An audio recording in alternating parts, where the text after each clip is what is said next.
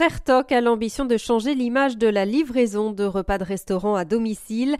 Cette entreprise créée à Angers en 2015 s'appuie sur des livreurs à vélo, mais elle entend se démarquer de ses gros concurrents Uber Eats et Deliveroo arrivés plus tard sur le marché français.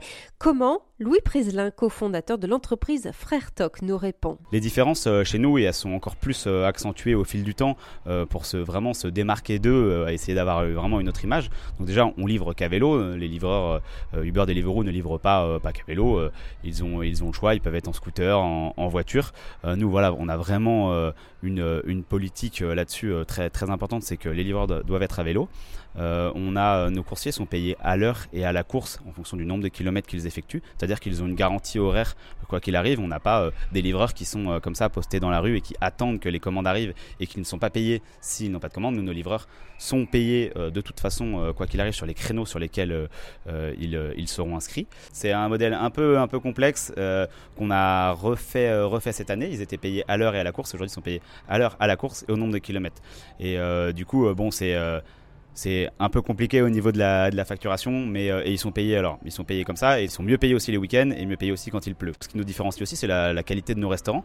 Euh, on choisit aussi que des que des restaurants, euh, vraiment plutôt en privilégiant des restaurants indépendants, qui aussi privilégient les circuits courts et des voilà des produits locaux.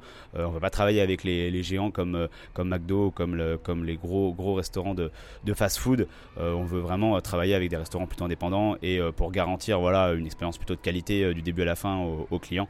Euh, donc on veut des, clients qui veulent mieux consommer, euh, sans consommer forcément plus cher, euh, mais mieux consommer avec, en se faisant livrer par des livreurs à vélo qui sont aussi respectés dans leurs conditions de travail.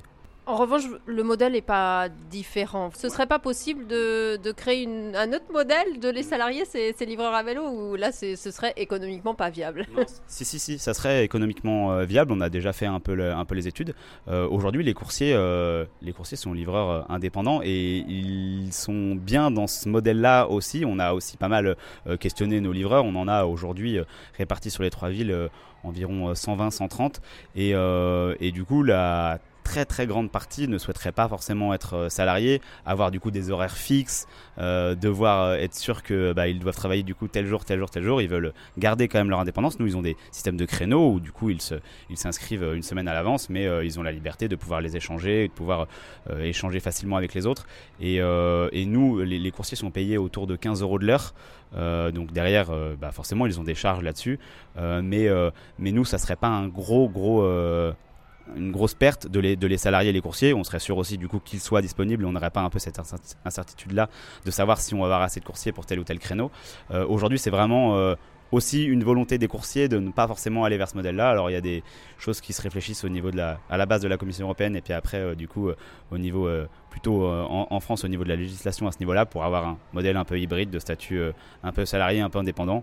bah, nous on suit ça avec attention parce que bah au contraire notre but c'est de construire le modèle le plus viable pour tout le monde, que ça soit autant viable pour les restaurants, pour pour les livreurs, pour les clients que pour que pour nous. Sinon c'est sûr que le modèle il, il tiendrait pas on y a réfléchi, mais euh, aujourd'hui, on n'a pas forcément non plus trouvé vraiment le, modèle parfait qui convienne à tout le monde, et notamment aux coursiers. Vous avez envie de les soigner, en fait, c'est ça? Ouais, ouais, c'est ça. L'idée, bah, en fait, euh, les, coursiers à la base, c'était du coup, c'était nous. Euh, après, c'est devenu les petits frères de, de mon associé, c'est devenu mes cousins.